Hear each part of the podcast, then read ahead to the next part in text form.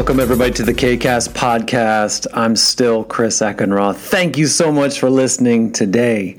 Today, we're focused in the book of 1 Kings, chapter 14, verses 21 to 31. This is simply coming out of my personal devotions from this morning, my personal study, and I hope and pray it's a blessing to you. I hope it's a bit of a supplement to what you've already done today. Today, we're going to be talking about stuff. You ever been focused on stuff? I have. I remember back when I was, I think, about nine years old. Some of the most popular toys and cartoons of the time were G.I. Joe, He Man, and of course, Transformers, because they were more than meets the eye.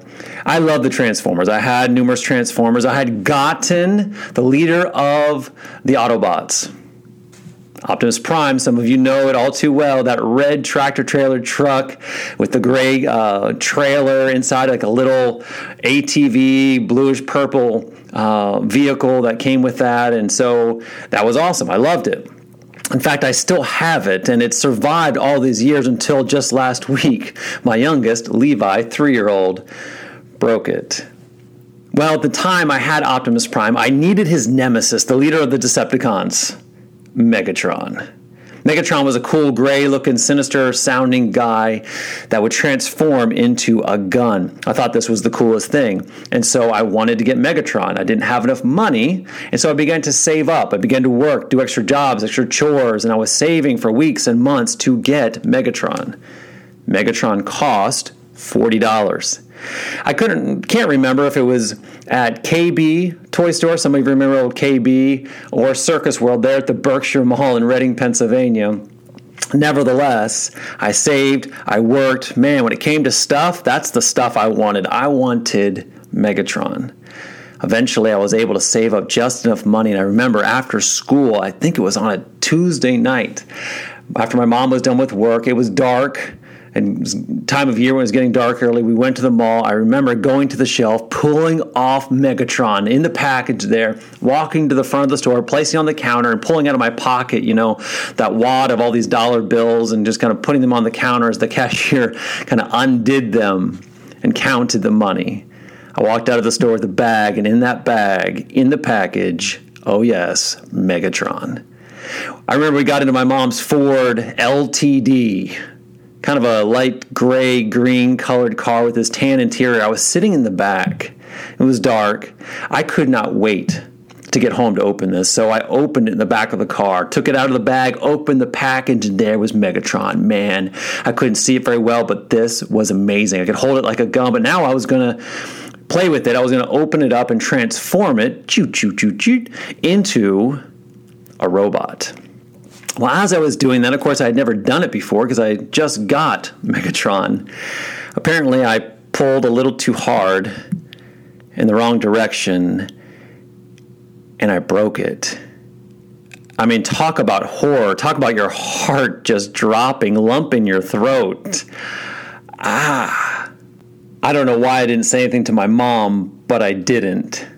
We got home, went straight to my room, turned on the light, and I saw it. He was broken. Man, talk about disappointment. I never took it back. I never got another one. He was broken the entire time I had him. And I'd been so focused on it, on the stuff. And then it didn't even work. Today we find ourselves in 1 Kings chapter 14, beginning at verse 21. I'll read it, but if you want to follow along. And Rehoboam the son of Solomon reigned in Judah Rehoboam was 41 years old when he became king. He reigned 17 years in Jerusalem, the city which the Lord had chosen out of all the tribes of Israel to put his name there. His mother's name was Naamah, an Ammonitess. Notice his mother, who'd been married, was married to Solomon. She was not a Hebrew. She was not from Judah. She was not from Israel. She was from somewhere else. Verse 22 Now Judah did evil in the sight of the Lord, and they provoked him to jealousy with their sins which they committed, more than all that their fathers had done. For they also built for themselves high places, sacred pillars, and wooded images on every high hill and under every green tree. Verse 24 And there were also perverted persons in the land. They did according to all the abominations of the nations which the Lord had cast out before the children of Israel. It happened in the fifth year of King Rehoboam that Shishak, king of Egypt, came up against Jerusalem. And he took away the treasures of the house of the Lord and the treasures of the king's house. He took away everything. He also took away the gold shields which Solomon had made. Verse 27. Then King Rehoboam made bronze shields in their place and committed them to the hands of the captains of the guards who guarded the doorway of the king's house. And whenever the king entered the house of the Lord, the guards carried them, then brought them back into the guard room. Verse 29.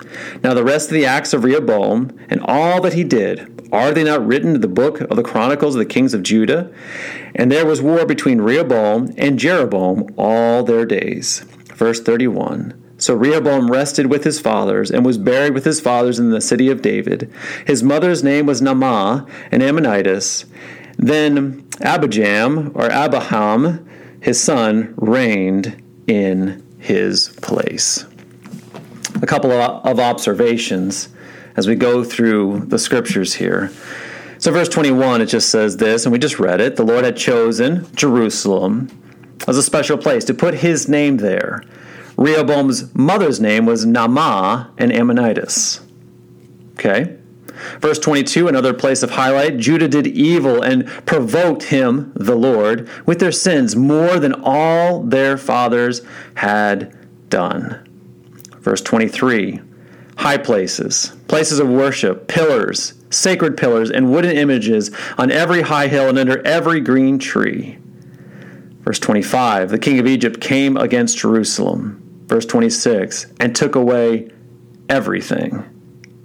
So here's the takeaways that I have written down for me today. Here's the first one. We notice that Solomon married this Ammonitess woman. She's from another place. She had different beliefs. And of course, the Lord had told Israel, and Solomon was well aware of this do not marry outside of your faith. Do not be unequally yoked. So, my first takeaway is do not be unequally yoked. So, if you are single, if you are dating, in other words, if you're unmarried, here's a biblical principle don't date somebody, don't put yourself in a position to marry somebody outside your faith oftentimes, and I've had the opportunity to counsel lots and lots of people, young and not so young, but they find somebody they like, a really neat person, somebody who's super cool, and then they have this idea saying, but I will convert them. It's a pretty noble thought. I mean, obviously, that's a good thing.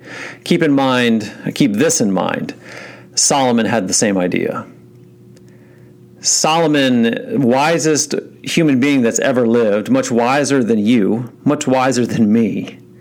This guy had experiences with the Lord in these dreams. I mean, almost face to face, these these moments that he could point back to. Uh, not discounting your experience or my experience with the Lord, but he had some very real, life changing moments with the Lord.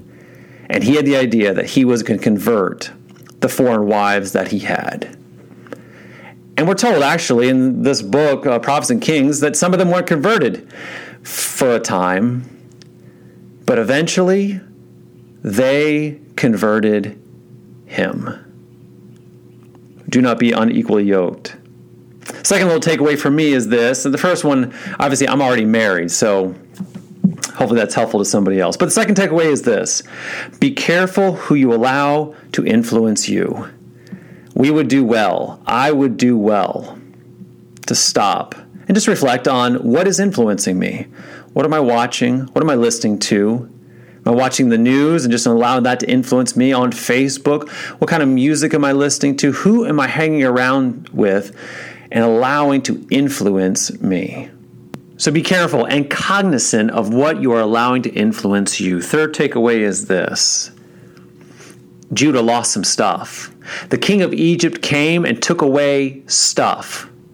What's amazing to me is that there doesn't seem to be much or any loss of life. Why? I think what we find here is this thing called grace. You see, the Lord loves Rehoboam. He loves the people of Judah. They are sinning against him in an unprecedented way. They are going the opposite direction of him. But what is he doing? He's doing what he always does. He's trying to accomplish his mission. I love the Lord because he's so focused on his mission. What is it? To save the lost. And so, in the middle of all of this, we find grace. In what form does it come? It comes in the form of the king of Egypt. What's amazing is, is that the king of Egypt comes, and it seems, according to the biblical record, that there's very little or no loss of life. All that is lost is stuff. A lot of the different furniture pieces, the shields, all the material things are taken. They lose some stuff. Why did the Lord allow this to happen? It would seem that He's allowing this to happen as a spiritual wake up call. So, could it be that I need to stop and reflect and start asking some questions when I lose stuff? That's my takeaway. When I lose stuff, I need to stop I need to reflect and ask at least these questions. First, what is most important? It is so easy for me to say, oh man, but I broke the transformer. I lost all that money. It doesn't work now. I don't have this. I lost this relationship. My best friend moved away. Whatever it is, I've lost some stuff. Could it be that the Lord is allowing this to happen as a spiritual wake up call in my life that I might pause, reflect, and again realize, recognize, refocus, recalibrate on what is most important. Second question that I need to ask myself is this Am I fully surrendered? Is my life working towards on the trajectory of getting more stuff, serving stuff, focusing on stuff? Or is it focused on a surrendered relationship with Jesus fully? Third question is this Have I been focusing on obedience and following the Lord? These are the questions that come to mind as I read this when I lose some stuff. Jesus said this. He says, You shall love the Lord your God with all your heart, with all your mind, with all your soul, with all your spirit, with every fiber of your being. We are to love the Lord your God. Out of that flows this other thing that we would love our neighbors as ourselves.